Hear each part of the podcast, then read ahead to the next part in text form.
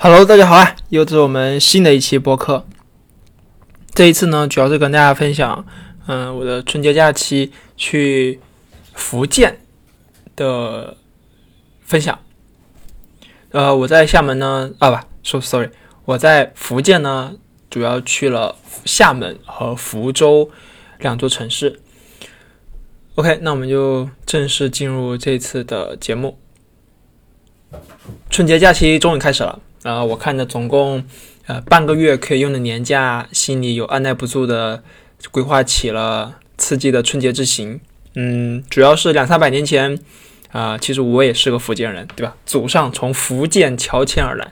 呃，这次呢，嗯，来到福建勉强算得上是寻根问祖。厦门鼓浪屿呢，它在我这波游完以后呢，它真的不愧于是五 A 景区。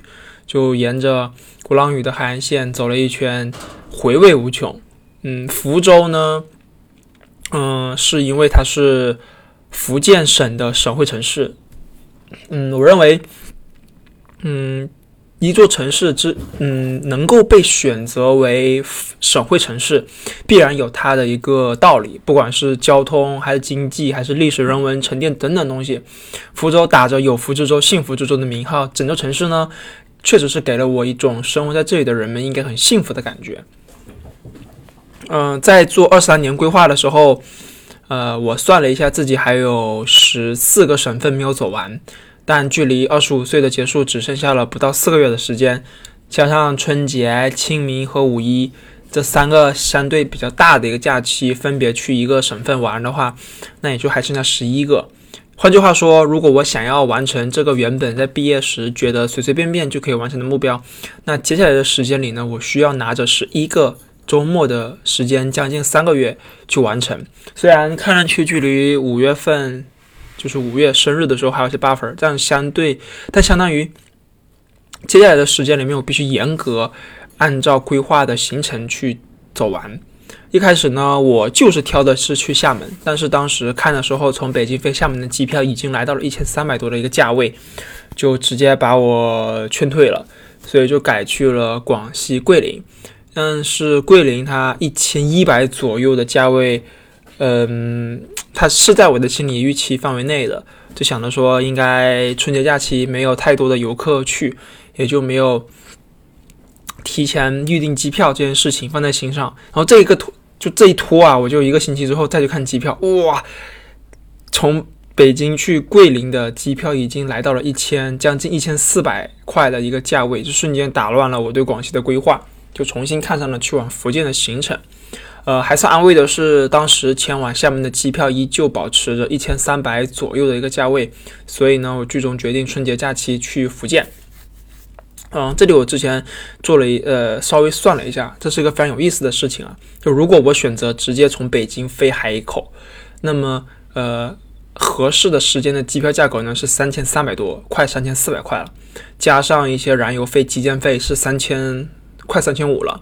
但如果我从北京到厦门的飞机，再从厦门到福州的高铁，最终从福州回海口的飞机，这一趟下来，交通费还便宜了两百多。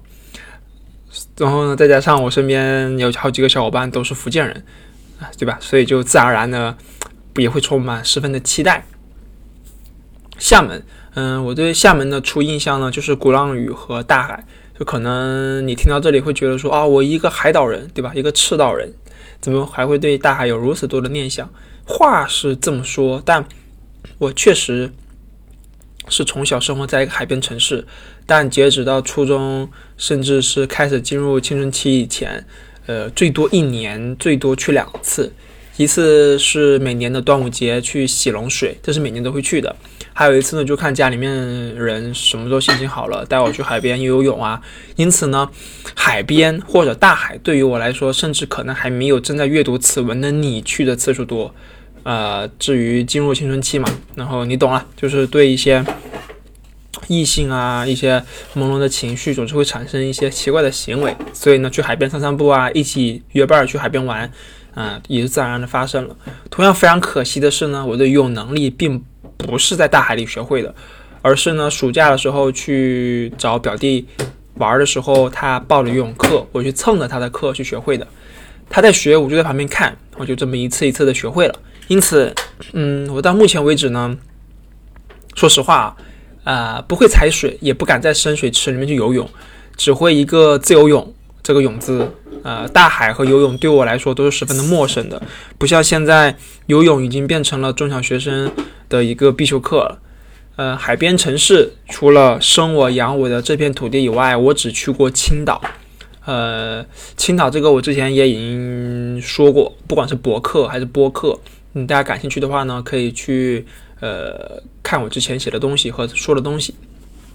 先说一下在厦门的住宿啊，这个呃，我一直到临近出发前的一天晚上才最终确定好了酒店，因为这次旅行只有我一个人啊，白天完全不会在房间里面待着，所以呢，呃，就选了一个看，就是选了一家民宿吧。带呃还带着阳台，看着还看就是看照片还凑合。呃，这家民宿呢位于厦门曾厝垵的小吃街。如果你的时间并不紧张，并且时间能够嗯怎么说呢，就是赶得上机场线大巴的那个时间表，你可以选择在机场外去坐机场大巴。因为厦门几个著名的景点，比如鼓浪屿码头，呃，其实就是邮轮中心码头。呃，中山路啊，曾厝垵这些东西，在机场大巴它都有对应的站点。呃，整体乘坐时间和出租车其实是非常类似的，价格很便宜，仅需十五元。所以就是又便宜又能够顺带顺带的把这些地方匆匆看一下，大概知道这个地方呃大致的一个情形是怎么样的，不至于呃心理落差太大。所以怎么说呢？就是一个人出来旅行嘛，非必要不乱花。呃，然而，嗯，我到了曾厝垵以后。映入眼帘的呢，是一个再普通不过的小吃街，就它没有激起我内心的任何的波澜。尤其，嗯，还是当我走进这个曾厝垵小吃街去寻找民宿的时候，我内心就产生了一种消极的情绪，就是我猜测这个民宿的房间卫生情况一定不容乐观。呃，我仔细找了一番以后，才找到我预定的民宿。拿到了房卡以后呢，去看了房间，啊，果然我之前的猜测没有错，这个地板上面有大面积的水渍。厕所的地面呢还是湿的，整个房间充斥着一股潮湿的味道。但是这个床呃床品和一些家具什么的其实都是干净的。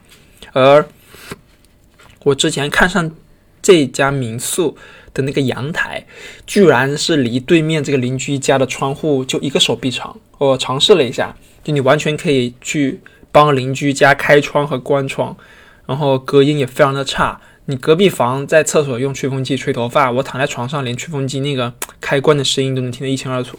但是这个民宿它也不是一无是处啊，就除了以上的这些缺点以外，它唯一的优势真的就是十分便宜了。我总共订了三晚，嗯，只花了不到四百元。怎么说呢？就是这年头已经很难找到如此便宜实惠还勉强算得上干净的房间了。不过还好的就是。呃，我只在厕所里面看到了一只北方蟑螂，就是很小的那种品种的蟑螂，幸亏不是南方蟑螂，对吧？很大，呃，所以呢，我给大家的建议就是，嗯，除非你真的预算非常有限，或者是对房间的环境没有追求，否则我是完全不推荐，至少是在厦门珍珠湾这附近是完全不推荐入住任何的民宿。呃，就算是曾厝垵的这个顶流民宿，就是你也受不了晚上十一点半还在高歌的阁楼小酒吧。并且南方这边的自建房，嗯，就怎么说呢，就是隔音设计都很差。然后我幸亏戴了耳塞，要不然这三晚真的很难睡觉。啊，接下来呢就跟大家说一下我在厦门去的一些景点和一些地方。首先呢就是前文已经上面已经说过了，这个曾厝垵小吃街。呃，曾厝垵是我刷的许许多多的旅行攻略当中都有推荐到的一个地方。再加上呢，它是一个海边和小吃街的这个配置。所以我有好几次都在幻想能够在曾厝垵这个地方实现海鲜自由。然而，事实上，它实话实说，曾厝垵这个地方它确实是给了我极大的一个反差感。呃，我先抛个结论啊，嗯，呃，经过这番旅行呢，我几乎可以断定，全国的小吃街都有铁板鱿鱼或者是炭烧鱿鱼这道菜。就本来你这个胃口吧，呃，被吊的就是怎么说呢，满满的，但是。嗯，就是你一过这个曾厝垵小吃街这个牌坊以后啊，你这个鼻孔里面就窜进了铁板鱿鱼这个熟悉又恶心的味道。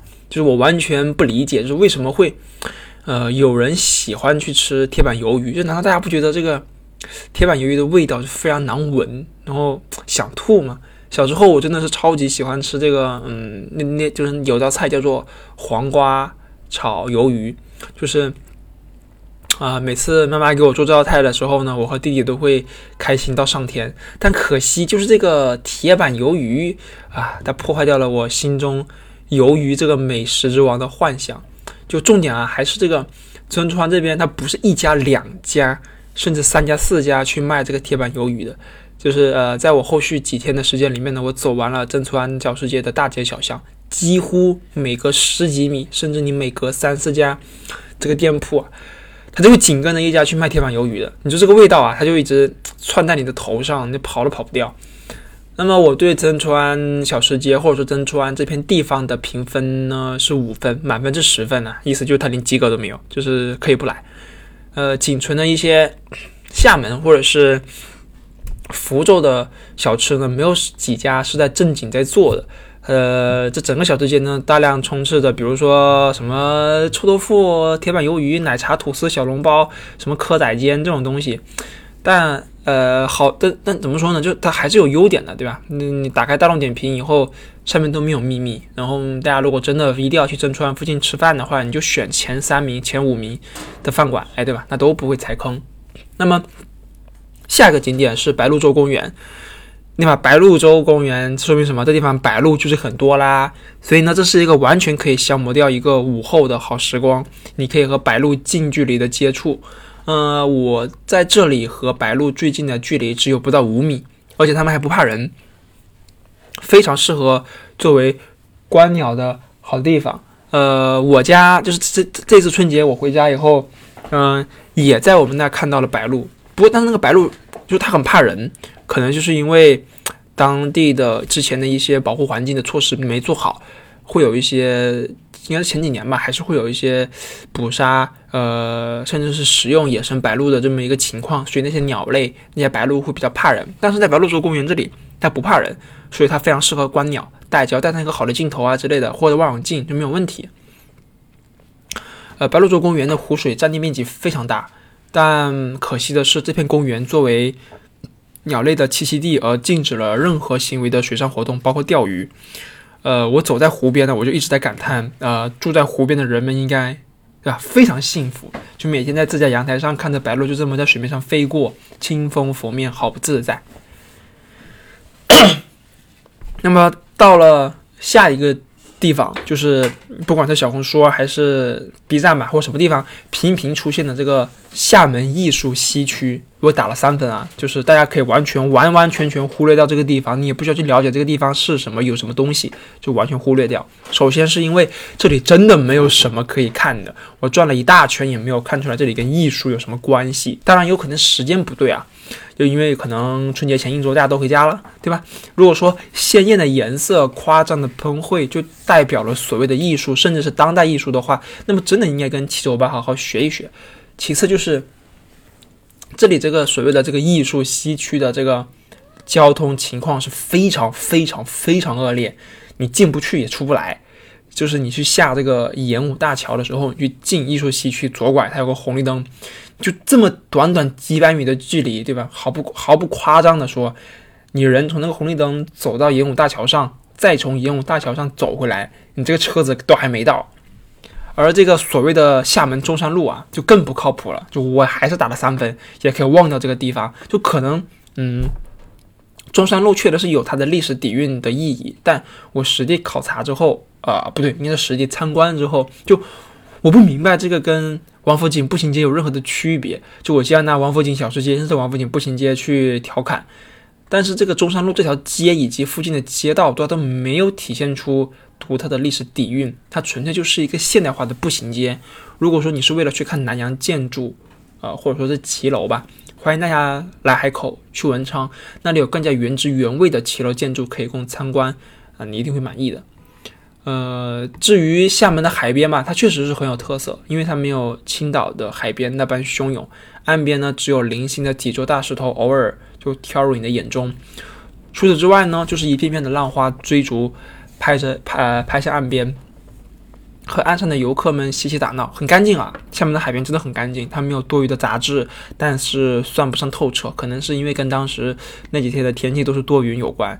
呃，那边呢还有一片是鹅卵石的沙滩，就一股股的海浪冲上石滩，在退去的时候，它就会唰唰的声音。大家感兴趣的话，可以去看我的拍的 vlog。海水呢，它就会穿透这些鹅卵石间的缝隙，就松动了它们之间的连接。这个鹅卵石之间这个细微的碰撞声，就结合成了这一次旅行我认为是最美妙的交响曲。我就这么静静地坐在这片鹅卵石的沙滩上面去看着、听着，这里刚好是错开了前面正在网络平台上直播的音乐声，因为这段，因为这个鹅卵石沙滩的前面的那一段是所谓的音乐广场。回过头去看呢，台阶的座椅上坐着一位半戴口罩、双手抱胸的奶奶，若有所思地望着。远处的大海，心里冒出了一个想法：这一切真好，这真的很好。所以我给这片鹅卵石沙滩打了七分，大家可以去看一看。嗯，我把厦门本岛南部的滨海步道都走了一遍，应该是十五公里左右。在湖里山炮台的那一段的滨海步道，呃，这个步道我打六分啊。啊，当时走在这个上面的时候是大雾弥漫，就每走一步，或者说每走一会儿就得去擦眼镜啊。呃，后来呢，滴滴师傅说，就是这么多年了，第一次见到如此大的雾，就正好就被我赶上了。呃，等到我走到了出口的时候呢，一摸头发，我的头发顶的发梢处已经完全湿透了。你可以见那天的雾气有多大。但是比较可惜的时候，我去到厦门的第二天，它就下雨了。呃，鼓浪屿之行呢就被延迟到了第三天，也就导致了原定计划中的椰风寨被取消。据说椰风寨那个地方可以远眺金门岛，厦门这边。厦门本岛的这边椰风寨上写的大招牌呢，是一国两制统一中国。呃，金门岛那边写的是三民主义拯救中国。就这种奇景啊，我是一直非常期待的。呃，这这次没看到啊，就可惜了。就下次有机会一定会去看的。鼓浪屿呢，我打九分，真的是完全推荐，完全可以为了鼓浪屿去一趟厦门。它完全对得起呃五 A 景区的这个 title。极就极其就极富特色的海岸线，就非常值得大家前往。如果说嗯，仅仅是支支付来回的这个船票钱，总共是六十元，就可以慢慢领略鼓浪屿的美景。呃，这一次呢，我同样是在鼓浪屿绕岛一圈，没有深入腹地去参观这个万国建筑群，它不是不值得看，很值得看。但是对比下来呢，我更喜欢鼓浪屿这个独具特色的海岸线。我非常推荐大家到这个大德记。海滨浴场去看一看，有吃有喝还有的玩。如果你胆子大，并且不是一个人前往的话，我非常推荐你赤脚渡过浅滩，前往离岸边非常近的那座大礁石，这里拍照非常非常的出片。嗯，大德记海滨浴场呢，呃的礁石上都长满了小生蚝和各种贝类。呃，初中的时候呢，我们去海边玩的时候，就是会拿着小石头去砸附着在这些大石头上的小生蚝，就是每一座一座的礁石，就就拿嘴。就就就就这么吸过去，呃，当时并没有很好的拍摄设备啊，但是，要不然现在已经是个绝美的一个回忆场景。啊，鼓浪屿上，鼓浪屿上呢还有一座钢琴博物馆，我给它打六分，呃，略微及格。如果你去到的话就看，如果没去的话就没有必要专门为它去一趟。呃，我略耳闻的这个斯坦威，确实是真的也有一具真正的斯坦威的钢琴放在那里。如果你恰好对音乐、对钢琴有喜好的话，那么这个钢琴博物馆的东西呢，你是可以看很久很久的。令人感到欣慰的就是，呃，博物馆的长老方他并没有把钢琴都封在透明的玻璃箱当中，而是就这么暴露在空气中任你参观。除了你不能摸以外，你做什么都可以。我之前还从来没有见过木质的钢琴键，这次见到了，很有质感，很漂亮。最后呢，是我在呃厦门买了人生中的第三台相机，索尼的 A7M 四。之前的两台相机呢，分别是黑卡七和黑卡三，黑卡三已经卖掉了。目前呢，啊 A7M 四已经恢复到了发布时的价格，甚至在京东上已经跌破了发布时的价格了，便宜了三百四百块钱吧。如果你是去呃，不是官方购入的话会更便宜。最终的配置呢是选了一张八十 G 的 A 卡，呃，还有一个座充，再加了一个官官方电池。选的套装呢是二四幺零五的那个镜头套装，最后的总价是在两万四，快两万五左右。呃，我在去年年中的时候，呃，买黑卡七的时候就已经纠结过很长一段时间，就是到底什么样的一个相机才适合我，但。呃，好在当时我还算理智的给自己上了一课，就仔仔细细的分析以后，我发现当时的我呢，依旧适合黑卡七，啊，怎么说呢？嗯，属于是这个摄影梦，呃，死灰复燃了。在元旦摄呃旅行计划进行的时候呢，我就实实在在的。感受到黑卡七的局限性。我之前一直都是白天拿来扫街，就还没有发现过黑卡七不够用的情况。呃，但是呢，黑卡七它和 GoPro 非常类似的拍摄场景，因为 GoPro 是个阳光机，它限制了我。虽然呃有非常适合旅行的二四两百的焦段配置，但一英寸的这个 CMOS 搭配 f 二点八到五点四的光圈大小，那夜晚啊就是一片糊，很难拍好一张好的照片。呃，当然我不是器材党，否则我就不会。在当初买黑卡七的时候，对吧？如果我是器材党的话，我就会在买黑黑卡七的时候一步到位了。呃，元旦旅行的过程当中和结束以后呢，我就看着自己拍下的这些照片，确确实实发挥出了黑卡七优秀的便携性和长焦段的优势。这次呢，同样用黑卡七在厦门拍鸟、拍白鹭，用到了两百焦段，真的太爽了。但是黑卡七的夜晚限制性过大，让我觉得。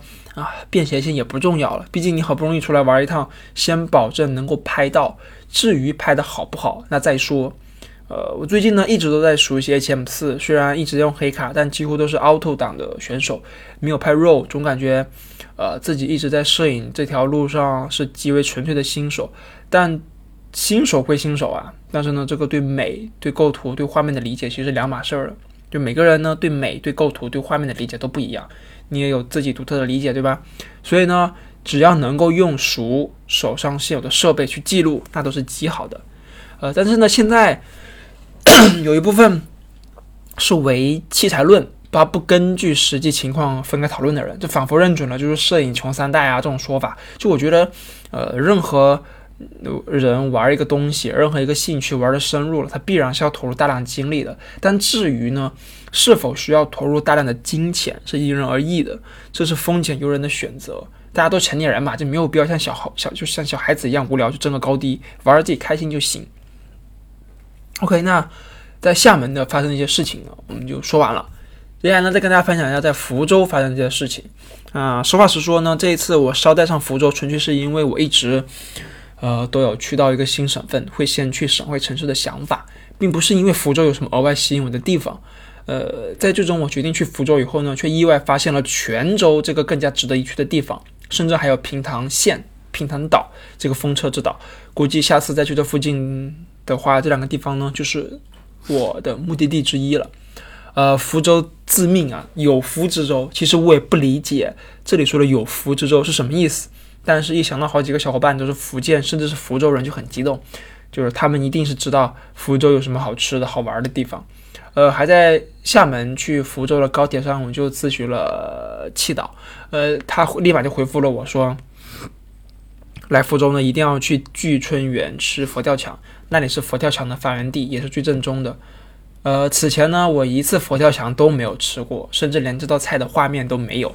但是我一查大众点评的聚春园的佛跳墙价格就吓了一跳，呃，聚春园聚春园的佛跳墙这道菜一个人或者说一份是四百九十八，呃，见识短浅的我呢，这应该是我吃过单价最高的一道菜，呃，贵是贵啊，但是我吃的过程当中呢，如果说你是跟我一样没有吃过佛跳墙这道菜的人，我觉得新鲜感还是很足的。但是呢，你如果因为佛跳墙里面的那食材都非常的普，就是如果你经常吃海鲜的话，其实都非常的嗯普通。比如说就是什么鲍鱼啦、海参啦，什么这种东西，就是很正常，没有什么额外的一些就是特殊的食材。它就是，我也说不好为为什么佛跳墙会会这么就会这么贵，或者说会这么所谓的出圈。嗯，我第一天到福州以后呢。呃，就继续城市徒步的方式逛了一下上下杭和闽江两岸。上下杭呢给三分，就忽略到这个地方嘛，没什么意思。上下杭就不多说了，就大红大红灯笼高高挂，就完全挡住了上下杭的区域的原本建筑之美。就我走了一圈商家行呢，我就看了个寂寞，就我给了他极致的差评。嗯，你要营造春节的氛围，我能够理解。但能不能呃适可而止一些，对吧？你本来看去商家行是感受当这个氛围的，你就挂了这么多灯笼，那我是来商家行是来看灯笼的了。闽江，呃，闽江呢，作为古时福州府城对内陆地区最为重要的沟通载体，所或者是交通载体，啊，现如今沦为此样，真的是令人感到唏嘘。这是我见过这么多座带有穿城而过的江河水城市当中最脏的一个。就我很难理解，对历史发挥出如此大作用的岷江，现在这帮浑浊肮脏的样子是为是就是为什么会变成这样？但至于。呃，根据袁斌所说呢，就岷江现在已经好太多了。就他小时候呢，这个江，这个岷江的水啊，是又脏又臭啊，我很惊讶。我原本以为岷江就这么一回事儿了，对吧？黄黄的水啊，也没有什么好的风景两岸。但是你晚上六点一到，呃，这座城市仿佛就醒了过来，就所有的城市的景光灯都被点亮，我就立马买了呃夜游岷江最早的一班。大概是他最早的一班船是七点十五的船票，呃，中洲岛，中洲岛就是呃夜游岷江的对面呢是有个中洲岛，中洲岛上的夜景呢就好像它应该是在中呃春节假期的期间是有灯光秀的，然后呢我去的那一晚呢是正在调试中洲岛上的那个建筑的灯光当中，呃，非常推荐大家来福州一定要去夜游岷江啊，我给他打七分，岷江在日光下。给我那种脏脏的、黄黄的感觉，在夜晚就一扫而空了，取而代之的是让我感受到了岷江的大度之气，就是任由你生活在这片土地上的人们的随意改造，它都不卑不亢。不过这两岸的灯光秀，就是夜游岷江，其实看的就是看两岸的二十一座还是十一座建筑的这个灯光秀。这个灯光秀的灯光有点跟不上这个游船的速度，就游船都开走了，灯光秀还在继续播，呃，就怎么说呢？就是整体的一个观看体验不是特别好。呃，除此之外呢，嗯，呃，我还推荐大家去看去闽江夜游的话呢，直接去游船的二楼的甲板，呃，那里的观感是非常啊是最好的。呃，这个时候其实你也会冒出来跟我一样冒出一个同样的想法啊，就是这感觉真好。呃，至于啊福州名片，比如说三坊七巷，对吧？虞山、巫山，怎么说呢？虞山哦，分开来说吧。虞山和乌收，虞山和乌山算一个，因为虞山和乌山上它都有一个石刻可以看，尤其是乌山石刻比较出名。但是我猜测啊，去虞山和乌山的游客基本上也都是冲着石刻去的。至于三坊七巷的话，哎，虽然说它是呃福州的唯一一个五 A 景区吧，但实际上它真的不配五 A，我怀疑这五 A 就硬凑出来的，就毫无。哎，怎么说呢？就是特色建筑上比上下行稍微多了一丢丢，但你依旧是去看大红灯笼高高挂的，我就不吐槽了吧。因为我去三坊七巷的时候，根本没有体验到什么文化呀，什么东西就感受不到，所以呢，我也。就它也没有五 A 景区该有的配套设施，就是你也不知道讲解在哪，你也不知道要看什么，你也不知道去哪里了解，你就只看到有门口呢有一张很大的照片，里面呢有一位很大的官，脸上呢挂着很大的笑容，摆着一个很大的姿势，然后被人拍下了这张很大的照片。呃，最后一个呢是福道，福道呢我打九分，是我这一次去福州的最大的惊喜。我原本以为福道它就是一个爬山的一个步道，没想到。除了爬山的步道之外，福道还是福州的城市景观大道。呃，爬完福道的话，它适中，这个运运呃运动量是适中的，它没有什么登山这么难，它就是一个步道，很平坦的一个步道。嗯，洗手间的排布呢，每总共十个出口，每一个出口都会有个洗手间，出口和出口之间最多好像就是一百米，可能就一个，所以非常的。这个休息点安排的非常好，洗手间安排的非常好，然后紧急出口呢也安排的非常好，就一切都是给你感觉刚刚好，就没有用多的一点力。呃，如果说呃你只有一天的时间的话，我推荐就是白天走福道，晚上游闽江。呃，就是呃还有一个就是在福道的第一还是第二个出口有一个咖啡厅，咖啡厅下面呢是羽毛球馆。呃，既然你都来福道了，对吧？就推荐大家也去打卡一下这家咖啡厅。这是我第一次在咖啡厅里面见到了放了床的咖啡厅，啊，店主呢还养了一只名为啾啾的加菲猫，很粘人，很好撸。就是加菲猫啊，我见的两三只加菲猫都很丑，长得都很丑，而且这个加菲猫这个品种的猫咪，它的泪腺先天不足，还会一直流眼泪，眼屎也会很多。我反正是受不了加菲猫的。如果说你是，呃，临近傍晚来福道，你就可以在咖啡厅里面一直待到天黑，因为天一黑以后呢，福道就变成另外一个样子，变成了一条光道。从咖啡厅出来以后呢，你走，你就就就继续往前面走，有好几个拍照点，都非常的好看，非常的出片。但如果说你并没有走完福道的这个想法，你可以从第五个出口就出去，因为从第五出口开始往后的步道上面都没有光带，只有在步道下面的射灯，整体亮度的话会下降百分之八十，仅仅只能够让你感受到我还走在这条路上，仅仅作为辨认前路的作用。到了晚上以后呢，你结合山里面这个暗黑色的这个背景，还是有些惊恐的氛围在里面的。但如果说你坚持走完了辅道，在辅道的出口呢，你会看到，嗯，机场快机场高速路的那个蓝白色的灯光和辅道的金黄色的灯光互相交映的这个画面，一冷一暖，这画面的冲击感非常非常强。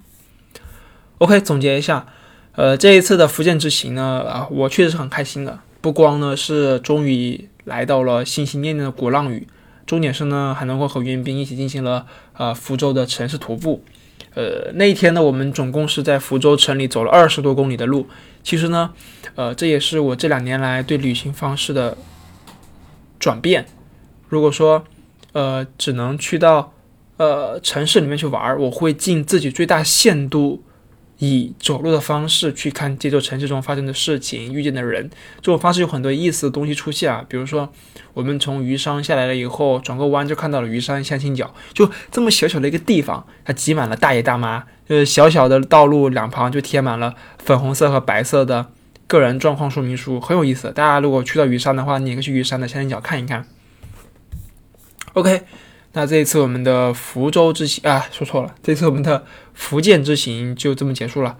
呃，这其实也算是我今年新系列的一个开始吧，应该说应该算第二期了。呃，等到呃我把所有的系列都做完以后，我再给大家分享一下一个大事儿。这个大事儿呢，我不确定今年能不能做完，我争取在我的生日之前把它做完。那我们下期再见吧，拜拜。